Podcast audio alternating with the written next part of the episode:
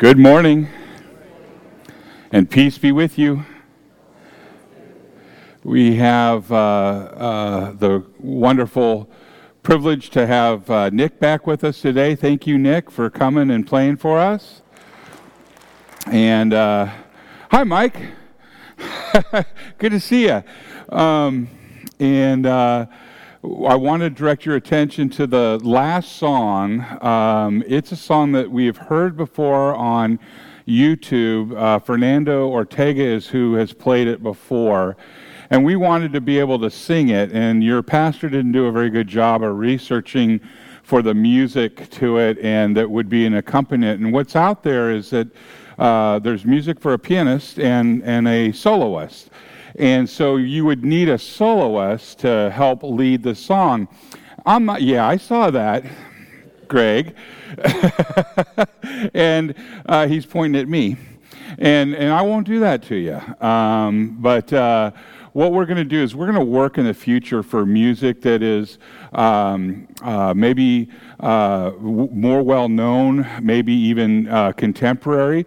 And we've asked um, for people to submit uh, favorites, you know, either from the Green Book or, or something. And, and to date, we haven't heard anything. So um, I'm going to be praying during the music today that the Lord puts it on your heart uh, to let Ashley know of a hymn that you really like to sing to and or a song uh, that you'd like to hear uh, and, and participate in in, in uh, our service here. So that is about it on that. I know Ed has some uh, announcements for us, and take it away, Ed.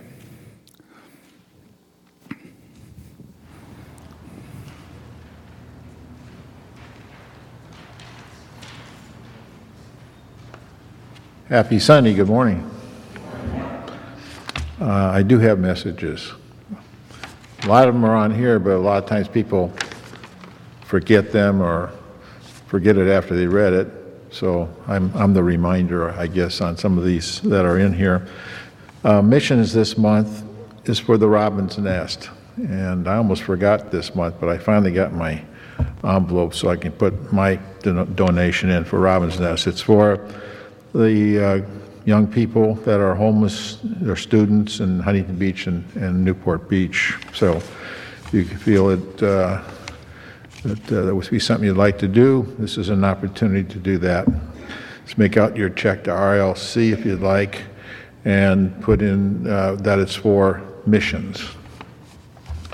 Uh, The other thing that I wanted to mention is that um, Easter lilies, we have a sign up going on now for Easter lilies. They're $9.50 each. As you know, we've done many interesting, spectacular things with lilies during Easter here. Uh, a lot of decorations have gone on over the years, and it's a tradition, so we want a lot of lilies. Uh, and we come in and we smell that fragrance and reminds us why we're here. Uh, also, there's another change in your bulletin. We didn't catch it in time, but it has to do with Good Friday. You'll see a section here for Maundy, Thursday, and Good Friday in the insert. Uh, uh, April 6th is Maundy, Thursday. That'll be a soup supper at 4 o'clock, and it'll be in the fellowship hall. The soup will be served. You don't even have to bring it. All you have to do is bring your appetite. On Friday, we were going to have a Good Friday service at noon, but in taking a, a, a poll, uh, there were more people that would be more interested in coming if it was a little bit later. So we agreed to go ahead and change that from noon to 5 p.m. So make that- change in your calendar. Hopefully, you use a pencil, uh, or maybe use it electronically.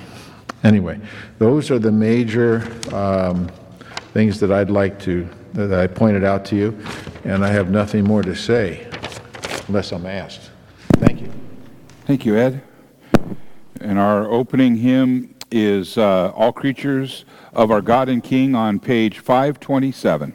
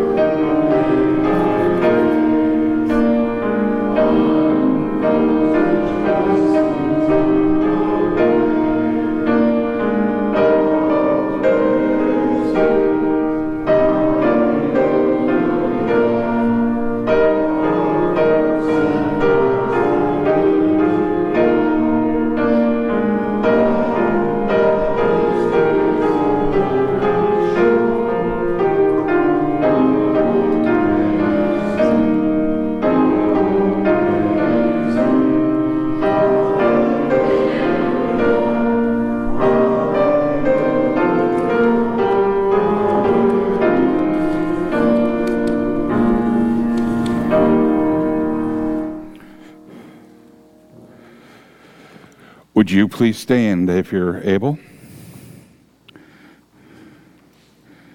We come together this morning in the name of the Father, and of the Son, and of the Holy Spirit. Amen.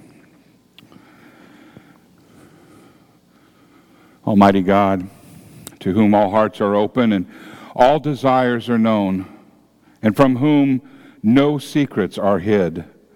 Cleanse the thoughts of our hearts by the inspiration of your Holy Spirit, that we may perfectly love you and worthily magnify your holy name.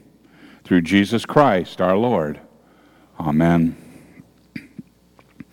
If we say that we have no sin, we deceive ourselves, and the truth is not in us. But if we confess our sins, God, who is faithful and just, will forgive our sins and cleanse us from all unrighteousness.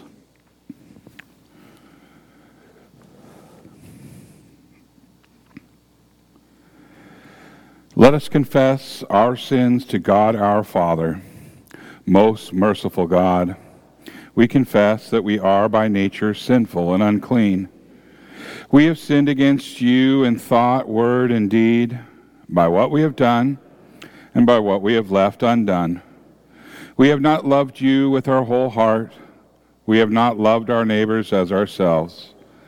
We justly deserve your present and eternal punishment.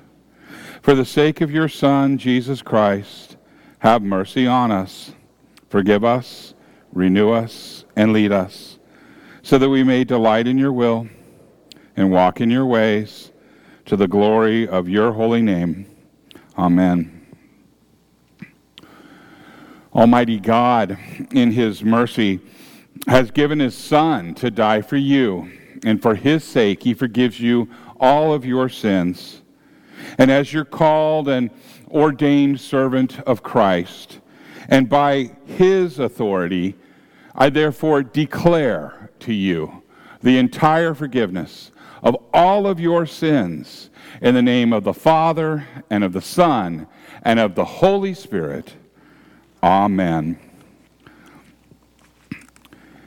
The grace of our Lord Jesus Christ, the love of God, and the communion of the Holy Spirit be with you all. In peace, let us pray to the Lord.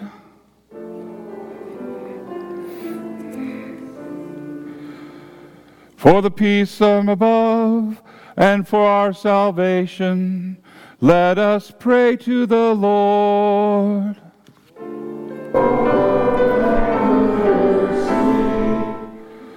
For the peace of the whole world, for the well being of the church of God, and for the unity of all, let us pray to the Lord.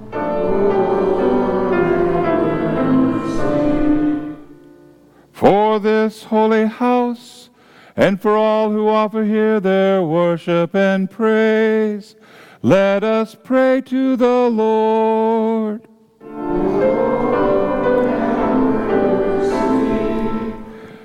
Help, save, Comfort and defend us, gracious Lord.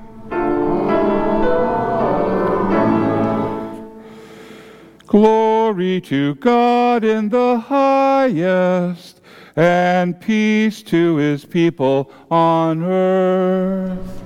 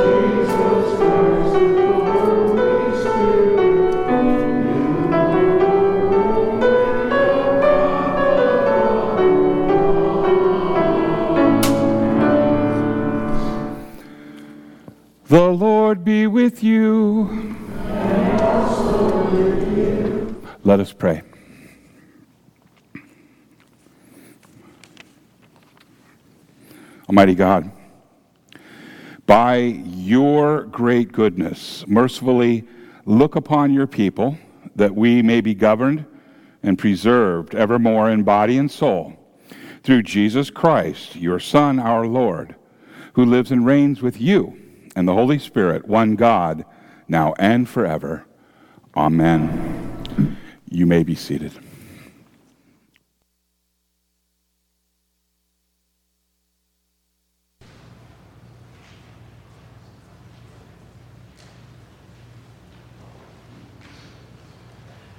Good morning. The first reading is taken from the book of Ezekiel, chapter 37, verses 1 through 14, and can be found on page 1345 in the Pew Bible. Uh, this vision of Ezekiel the prophet illustrates the promise of a new life for the captive Jews in Babylon. Ezekiel 37, 1 through 14. The hand of the Lord was on me, and he brought me out by the Spirit of the Lord and set me in the middle of a valley. It was full of bones. He led me back and forth among them, and I saw a great many bones on the floor of the valley, bones that were very dry. He asked me, Son of man, can these bones live? And I said, Sovereign Lord, you alone know. Then he said to me, Prophesy to these bones and say to them, Dry bones, hear the word of the Lord.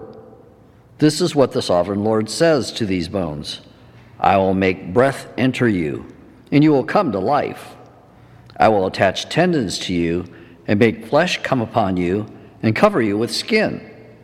I will put breath in you, and you will come to life. Then you will know that I am the Lord. So I prophesied as I was commanded, and just as I was prophesying, there was a noise, a rattling sound, and the bones came together, bone to bone. Uh, I looked, and tendons and flesh appeared on them, and skin covered them, but there was no breath in them. Then he said to me, Prophecy to the breath Prophecy, Son of Man, say to it, This is what the sovereign Lord says Come, breathe from the four winds and breathe into, the, into these slain, that they may live. So I prophesied as he had commanded me, and breath entered them. They came to life, and stood up on their feet a vast army. Then he said to me, Son of man, these bones are the people of Israel. They say, Our bones are dried up, and our hope is gone. We are cut off. Therefore, prophesy and say to them, This is what the sovereign Lord says My people, I'm going to open your graves and bring you up from them. I'll bring you back to the land of Israel. Then you, my people, will know that I am the Lord when I open up your graves and bring you up from them. I will put my spirit in you, and you will live, and I will settle you in your own land. Then you will know that the Lord has spoken, and I've done it, declares the Lord. We'll read Psalm 130 responsively, which is printed on the bulletin on page 6. This psalm, the theme is that God will surely forgive us if we confess our sins to Him. Psalm 130 Out of the depths I cry to you, Lord. Lord, hear my voice. Let your ears be attentive to my cry for mercy. If you, Lord, kept a record of sins, Lord, who could stand? But with you there is forgiveness, so that we can, with reverence, serve you. I wait for the Lord my whole life, being waits, and in his world, in his word I put my hope. I wait for the Lord more than the watchman waiting for the morning, more than the watchman waiting for the morning. Israel, put your hope in the Lord, for with the Lord is unfailing love, and with him is full redemption. He himself will redeem Israel from all their sins. The next reading is taken from the book of Romans, chapter 8, verses 1 through 11, and can be found on page 1756 in the Pew Bible. This chapter's title is Life Through the Spirit. Roman 8, 1 through 11. Therefore, there is now no condemnation for those who are in Christ Jesus, because through Christ Jesus, the law of the Spirit, who gives life, has set you free from the law of sin and death. For what the law was power, powerless to do because it was weakened by the flesh, God did by sending his own Son in the likeness of sinful flesh to be a sin offering. And so he condemned sin in the flesh in order that the righteous requirement of the law might be fully met in us, who do not live according to the flesh, but according to the Spirit. Those who live according to the flesh have their minds set on what the flesh desires. But those who live in accordance with the Spirit have their minds set on what the Spirit desires. The mind governed by the flesh is death, but the mind governed by the Spirit is life and peace. The mind governed by the flesh is hostile to God. It does not submit to God's law nor can it do so. Those who are in the realm of the flesh cannot please God. You, however, are not in the realm of the flesh, but are in the realm of the Spirit, if indeed the Spirit of God lives in you. And if anyone does not have the Spirit of Christ, they do not belong to Christ. But if Christ is in you, uh, then even though your body is subject to death because of sin, the Spirit gives life because of righteousness.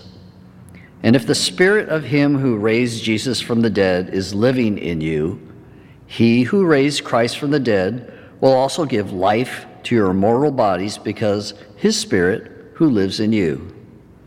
Here ends the reading. This is the word of the Lord.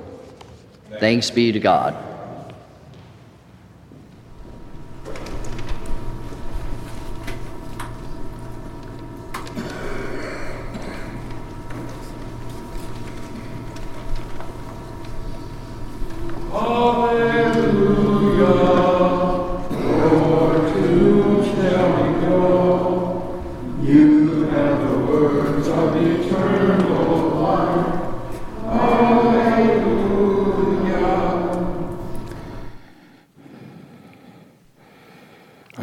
Checked. I need a Bible.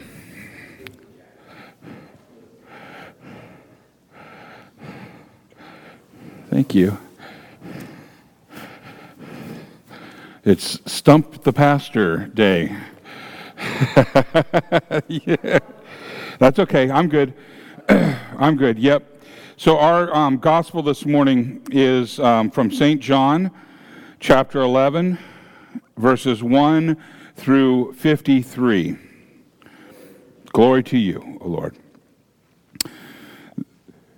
It's uh, titled The Death of Lazarus, and it's found on page 1668 of your Pew Bible. Now, a man named Lazarus was sick, and he was from Bethany, the village of Mary and her sister Martha. And this Mary, whose brother Lazarus now lay sick, was the same one who poured perfume on the Lord and wiped his feet with her hair.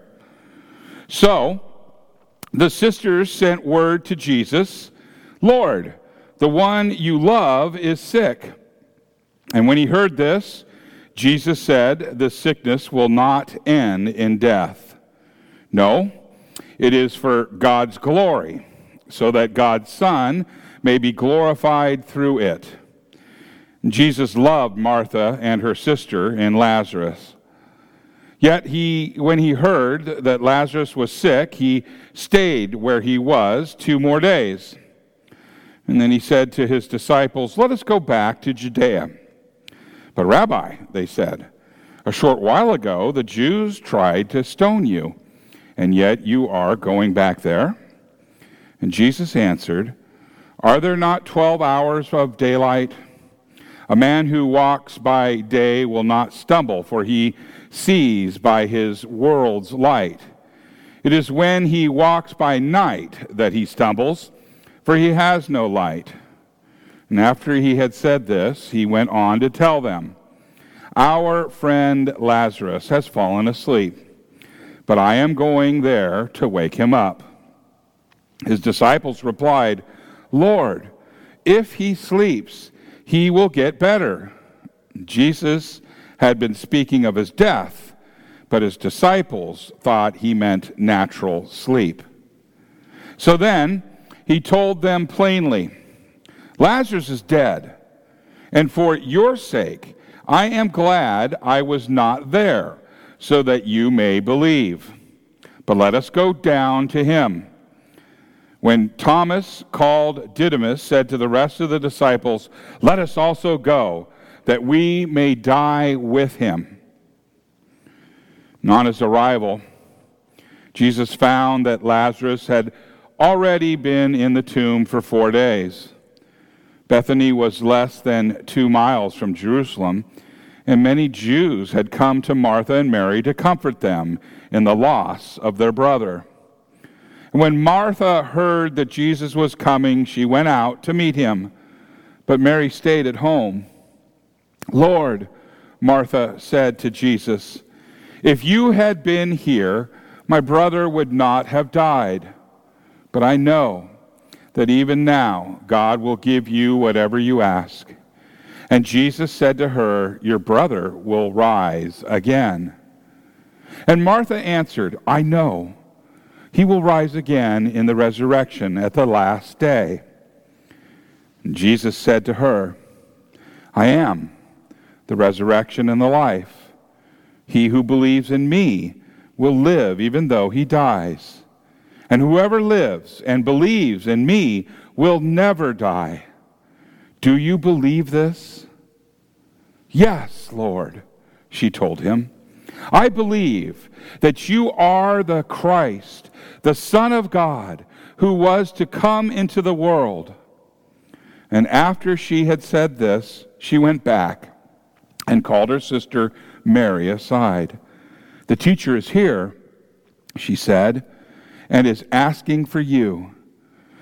And when Mary heard this, she got up quickly and went to him. And now Jesus had not yet entered the village but was still at the place where Martha had met him. And when the Jews who had been with Mary in the house, comforting her, noticed how quickly she got up and went out, they followed her, supposing she was going to the tomb to mourn there. And when Mary reached the place where Jesus was and saw him, she fell at his feet and said, Lord, if you had been here, my brother would not have died. And when Jesus saw her weeping, and the Jews who had come along with her also weeping, he was deeply moved in spirit and troubled.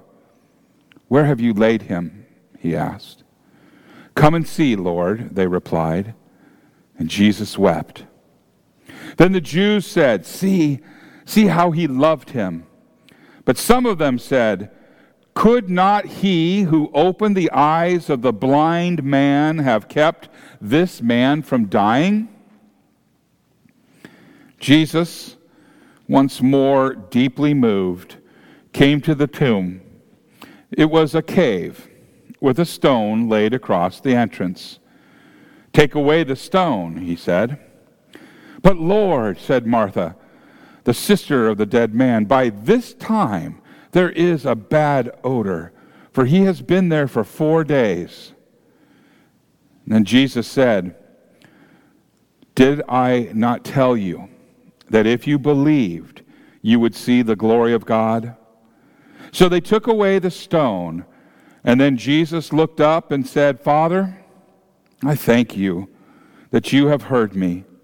I knew that you always hear me, but I said this for the benefit of the people standing here, that they may believe that you sent me.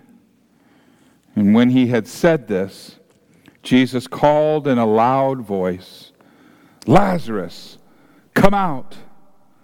And the dead man came out, his hands and feet wrapped with strips of linen and cloth around his face. And Jesus said to them, Take off the grave clothes and let him go. Therefore, many of the Jews who had come to visit Mary and had seen what Jesus did put their faith in him. But some of them went to the Pharisees and told them what Jesus had done. And then the chief priests and the Pharisees called a meeting of the Sanhedrin. What are we accomplishing? They asked. Here is this man performing many miraculous signs. If we let him go on like this, everyone will believe in him and then the Romans will come and take away both our place and our nation. And then one of them, named Caiaphas, who was the high priest that year, spoke up and he said, You know nothing at all. You do not realize that it is better for you that one man die for the people than the whole nation perish. He did not say, this on his own. But as high priest that year, he prophesied that Jesus would die for the Jewish nation. And not only for the nation, but also for the scattered children of God to bring them together and make them one. So from that day on, they plotted to take his life. This is the gospel of the Lord. Praise to you, O Christ. You may be seated. I uh, a little bit discombobulated this morning. I left this here and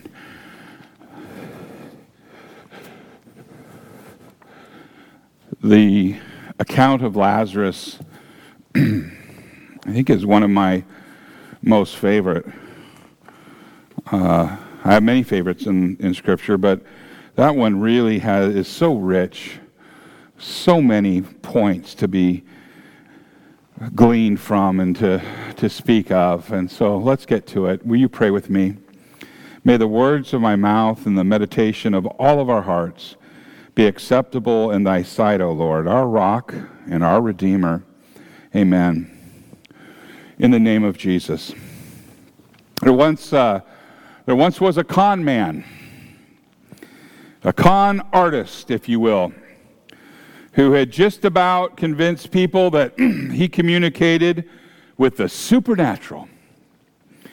He told them stories about far off kings and ancient peoples. He even knew what Cleopatra was wearing when she allowed that viper to bite her. He knew secrets about the pyramids and Alexander the Great.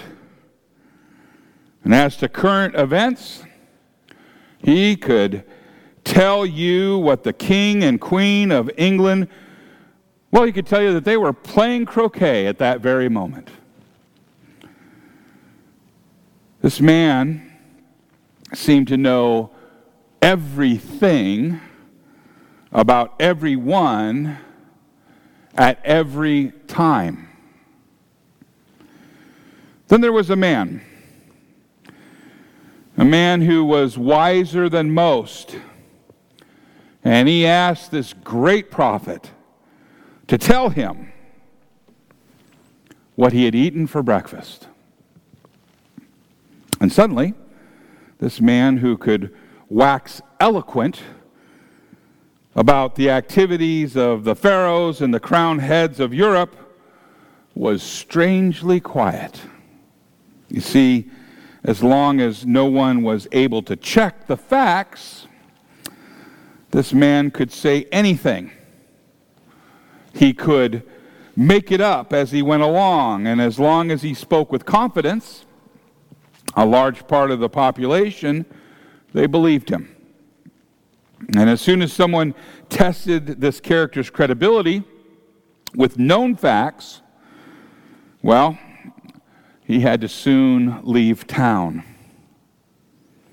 And this illustration is important. It illustrates an important part of determining the truth of a story, any story.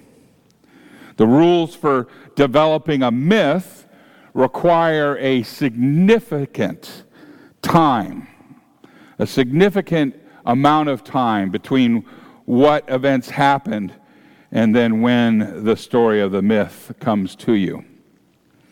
And that way, all the eyewitnesses and their children are dead. It also helps for the myth to happen in a faraway land because that makes it even more difficult to check out the facts. Now, the gospel account of Jesus raising Lazarus from the dead, well, it violates these rules of myth making. You see, John wrote as an eyewitness. And if John was still alive, then the other eyewitnesses were alive as well. John also located the event about two miles from Jerusalem, which was a pretty important city of the day, right? I mean, everyone knew about Jerusalem. And he states that many people came out of Jerusalem to mourn. Now, his critics could easily have proved him wrong by questioning these eyewitnesses. And the truth is that we have no record of anyone saying something like, hey, I was there, and here's what really happened. At the time John wrote his gospel, there were still people around who had seen the life of Jesus. People who could easily have contradicted John if he had gotten the facts wrong. There is not a record of any eyewitness who had any disputes with John's account. Now, John's account is a historical narrative, not mythology, not a story, as I slip into every once in a while. The Bible is not stories, it's a historical account. And this is important because a resurrection from the dead is very rare. There are just a few resurrections in the Old Testament, and the gospel accounts only tell us of three resurrections before Jesus himself died on the cross and rose from the dead. Three. Thus, it is important that we have good, solid documentation of this event. We need to know that this was a real event that happened in a real time and in a real place. The Holy Spirit inspired John to make it very clear that Lazarus was dead. Jesus told the disciples plainly, Lazarus is dead. John himself records, when Jesus came, he found that Lazarus had already been dead in the tomb for four days. And when Martha said to Jesus, Lord, if you had been here, my brother would not have died. And when Mary came to where Jesus was and saw him, she fell at his feet, saying to him, Lord, if you had been here, my brother would not have died. And some of the Jews said, Could not he who opened the eyes of the blind man also have kept this man from dying? Jesus said, Take away the stone. And Martha, the sister of the dead man, said to him, Lord, by this time there will be an odor, for he has been dead for four days. And the Holy Spirit inspired John to make sure that there was no way that anyone could say that Lazarus was just mostly dead, sleeping. If there would have been a coroner available at the time, he would have said something like this As coroner, I must affirm. I thoroughly examined him, and he's not only merely dead, he is most sincerely dead. There was no chance whatsoever that Lazarus could have revived under his own power. Lazarus was dead and Lazarus was decaying. Now, the other thing that we notice is in this account is the disappointment. The disappointment. Both Martha and Mary said, Lord, if you had been there, been here, my brother would not have died. The other mourners remind us of last week's gospel as they ask, Could not he who opened the eyes of the blind man also have kept this man from dying? There is a spark of faith that we hear here. They all believe that Jesus could, could have averted death. They may even have believed that if Jesus had arrived shortly after death, that he could have done something, as he did with the daughter of Jairus, one resurrection, the widow's son of Nain, two. But the four days is four days. And after four days, the decay has set in. Could Jesus still do something after four days? Today's gospel seems to indicate that everyone thought that Lazarus was beyond even what Jesus and his substantial power could do. This limited faith is disappointed that Jesus had not come sooner because now there was just no hope. And the Holy Spirit has used John's word to bring us, you and me, into the story. We too, all of us, have lost loved ones. We too know the grief that death brings as it parts us from the company of those who we love so much. The teaching that Jesus had for Martha is also for us. I am. I am the resurrection and the life. Whoever believes in me, though he die, yet shall he live. And everyone who lives and believes in me shall never die.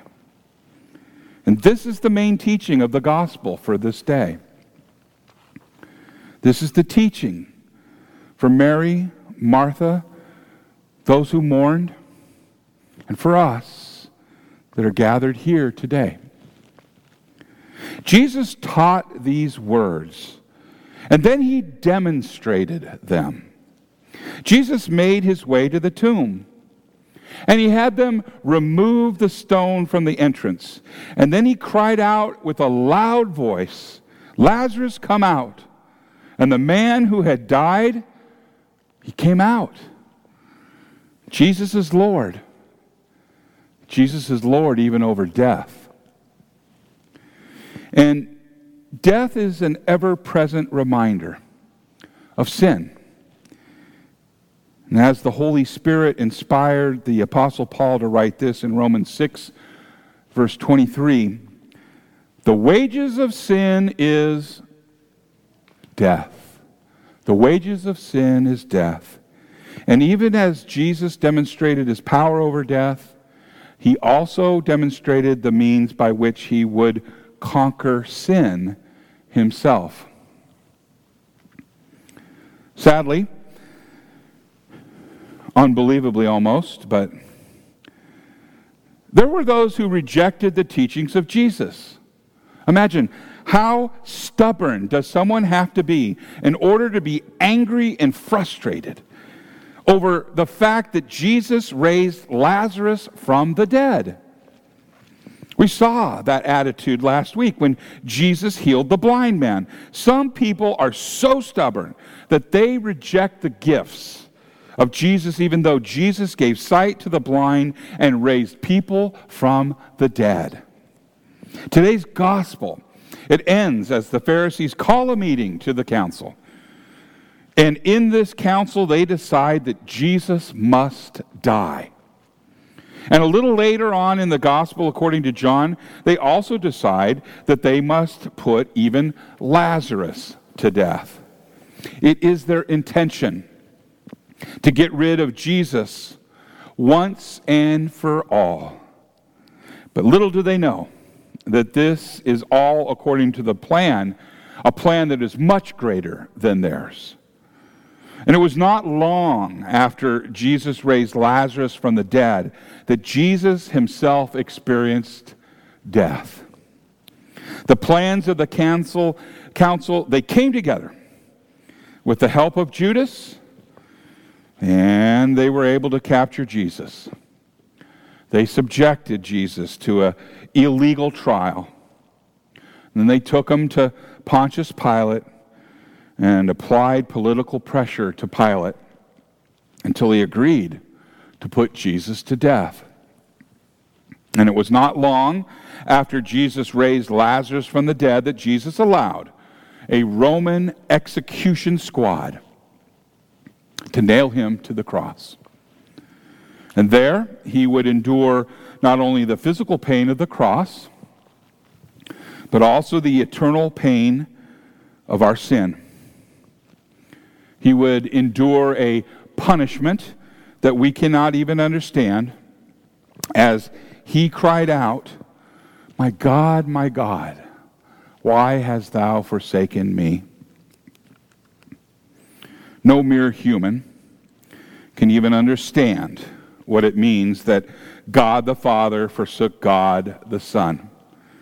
All we can know is that it is very, very bad for Jesus and very, very good for us.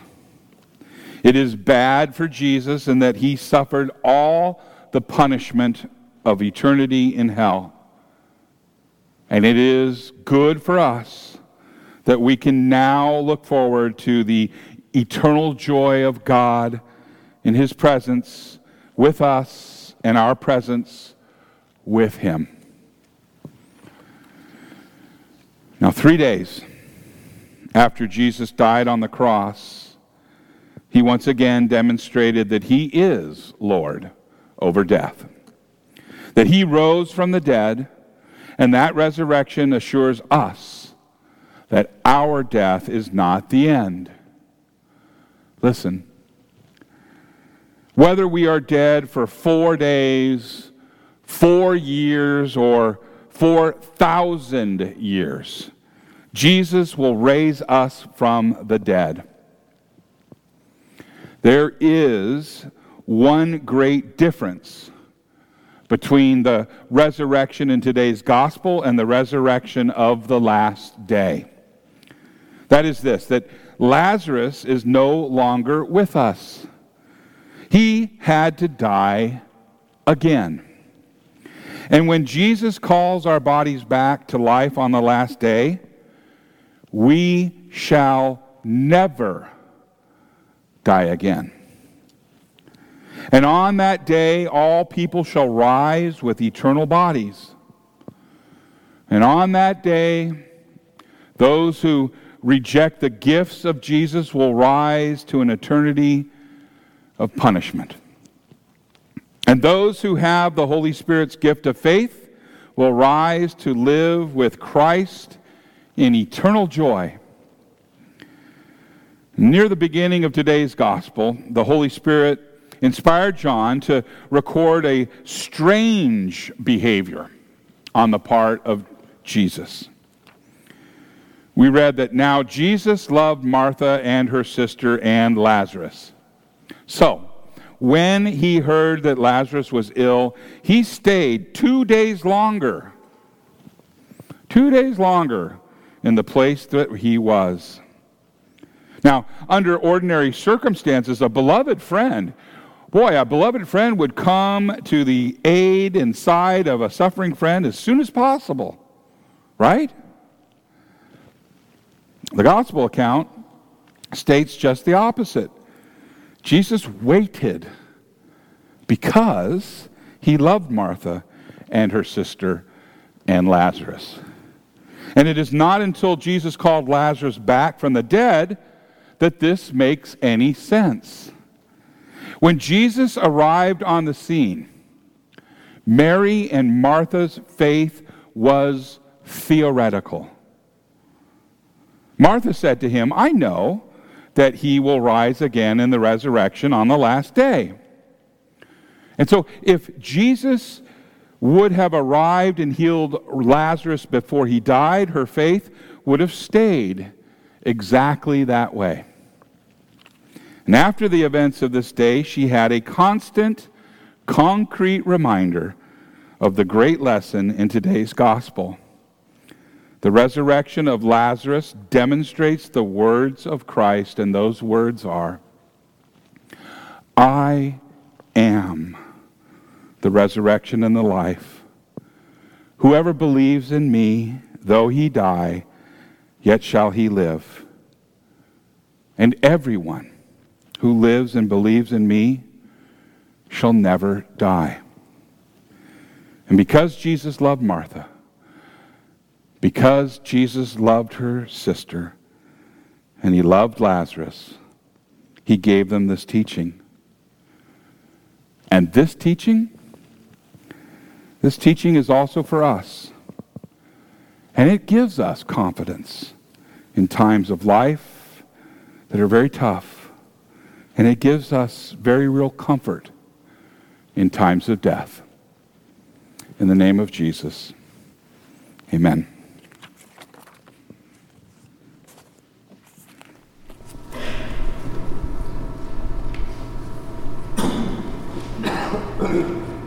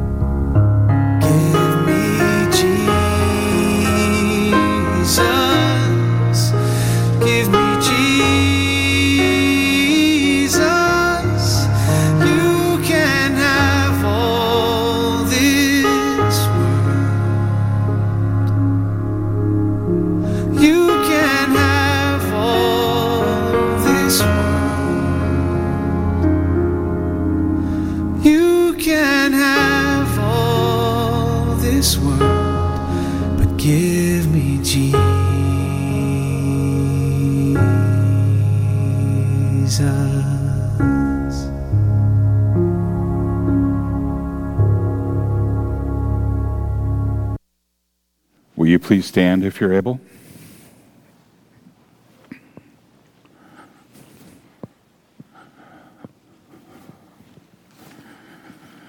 Let us now confess our faith together to the words of the Nicene Creed found on page three of your bulletin. We believe in one God, the Father, the Almighty, maker of heaven and earth, of all that is seen and unseen. We believe in one Lord Jesus Christ, the only Son, our God, eternally begotten of the Father, God from God, light from light, true God from true God, begotten, not made, of one being with the Father. Through him all things were made, and for us and for our salvation he came down from heaven. By the power of the Holy Spirit, he became incarnate with the Virgin Mary and was made friend. For our sake, he was crucified under Pontius Pilate. He suffered death and was buried. On the third day, he rose again in accordance with the Scriptures. He descended into heaven and is seated at the right hand of the Father. He will come again to judge the living and the dead, and his kingdom will have no end. We believe in the Holy Spirit, the Lord, the giver of life who proceeds from the Father and the Son. With the Father and the Son, he is worshiped and glorified. He is spoken through the prophets. We believe in one holy Catholic and Apostolic Church. We acknowledge one baptism for the forgiveness of sins. We look for the resurrection of the dead and the life of the world to come. Amen.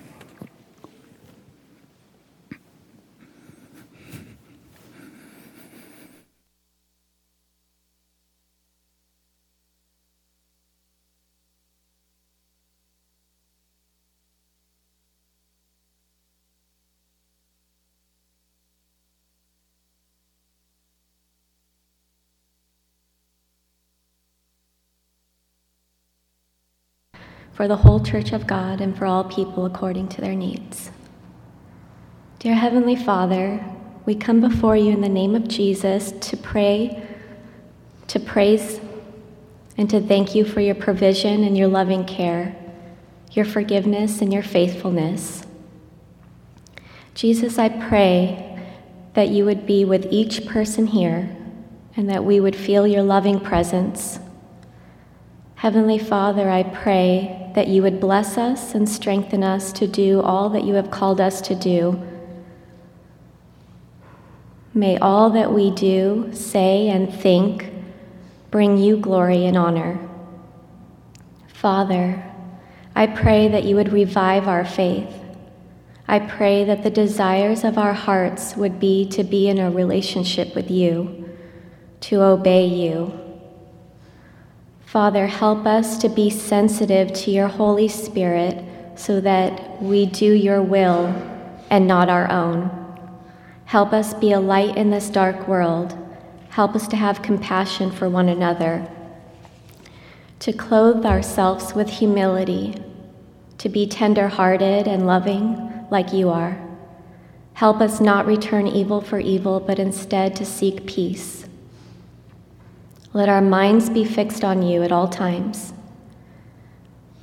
Heavenly Father, we pray that you would be with and watch over, have mercy upon all who are sick, those in pain, those who draw near to death, those who are alone, widows and widowers. We ask for your healing to touch their lives. And even if healing does not happen the way that we hope, if we don't get our way here on earth, we still trust you. You are our God, and we surrender our lives to you. Lord, we want to lift up those who struggle financially, those who are homeless, cold, hungry, and we ask that you provide hope, shelter, and jobs to those who are lost and displaced. Father, we lift up those who struggle with addictions, with fear, those who are abused, and ask that you would intervene by the power of your Holy Spirit.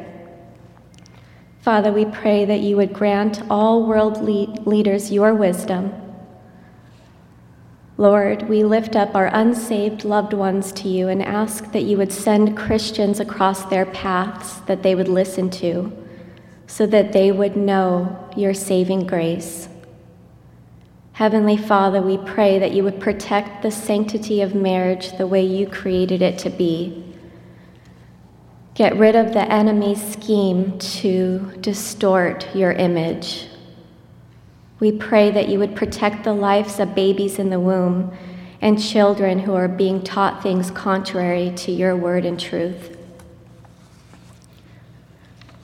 Father, we lift up all who mourn the loss of their loved ones and ask for your unfailing love to comfort us. Jesus, you told us to cast our anxieties and burdens onto you because you care for us. Help us remember that you are faithful and that you are always with us. We pray that you would expose the lies of the enemy as he attacks us, that none of us would be deceived. Let the power of your truth be more real to us than what the world says. We pray, Lord, that you would cast out fear, anxiety, hopelessness, anger, and replace it with your peace that transcends all understanding. Help us appreciate and be grateful for each day that you have given us and not take for granted any of your blessings. Heavenly Father, we lift up Pastor Ken and his family, our church council members, the Reamers, the Fries, the Schaefers, the Bices, the Liebergs, and the Becks, and all who worship here and serve your church. We thank you, Father, for hearing our prayers. We love you, Lord, because you first loved us. We thank you and we praise you. In Jesus' name we pray. Amen. Amen.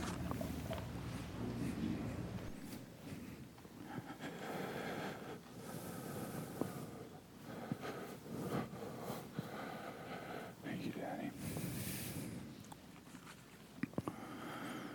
The peace of the Lord be with you always. Let us share the peace.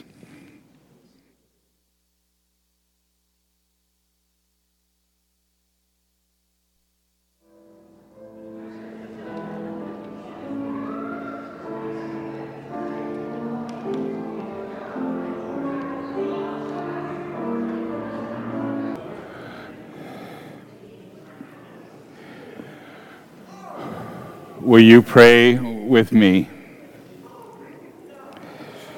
Blessed are you, O Lord our God, maker of all things. Through your goodness, you have blessed us with these gifts. With them, we offer ourselves to your service and dedicate our lives to the care and redemption of all that you have made. For the sake of him who gave himself for us, Jesus Christ our Lord. Amen. The Lord be with you. Lift up your hearts. Let us give thanks to the Lord our God. It is indeed right and salutary that we should, at all times and in all places, offer thanks and praise to you, O Lord, Holy Father through Christ our Lord. You bid your people cleanse their hearts and prepare with joy for the Paschal Feast. Renew our zeal in faith and life, and bring us to the fullness of grace that belongs to the children of God. And so, with the church on earth and the hosts of heaven, we praise your name and join their unending hymn. In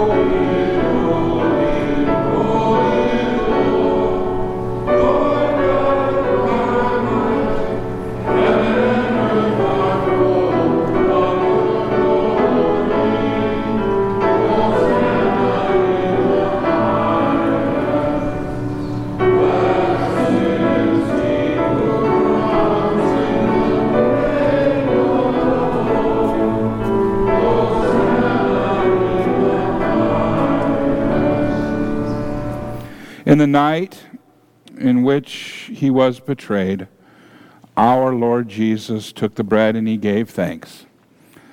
And he broke it, giving it to his disciples, saying, Take and eat. This is my body given for you. Do this in remembrance of me. And again, after supper, Jesus took the cup and he gave thanks. And then he gave it to his disciples, saying, Take and drink, all of you. This is the new covenant in my blood, shed for you and for all people for the forgiveness of sins. Do this in remembrance of me. For we know that as often as we eat of this bread and drink of this cup, that we proclaim Christ's death, his resurrection, and his glorious coming again. Let us now pray together the prayer that Jesus gave to us our Father, who art in heaven, hallowed be thy name. Thy kingdom come, thy will be done, on earth as it is in heaven. Give us this day our daily bread, and forgive us our trespasses, as we forgive those who trespass against us. And lead us not into temptation, but deliver us from evil. For thine is the kingdom, and the power, and the glory or ever and ever. Amen. You may be seated. The sacrament of the altar is for all the children of God who believe and confess Jesus as Lord and Savior, those who believe that they have truly been rescued from sin, death, and the devil, not by their own works, but by the work that Christ perfectly worked on the cross. If this is your belief, then come. The table is prepared. The ushers will bring you forward.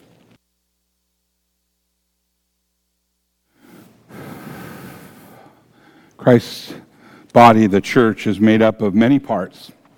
And I am grateful for the many parts that are here today and that are here during the week for their love, their prayer, for their service. Thank you. And now the benediction.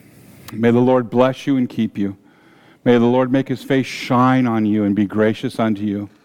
May the Lord look upon you with favor and grant you his perfect peace. In the name of the Father, and of the Son, and of the Holy Spirit. Amen.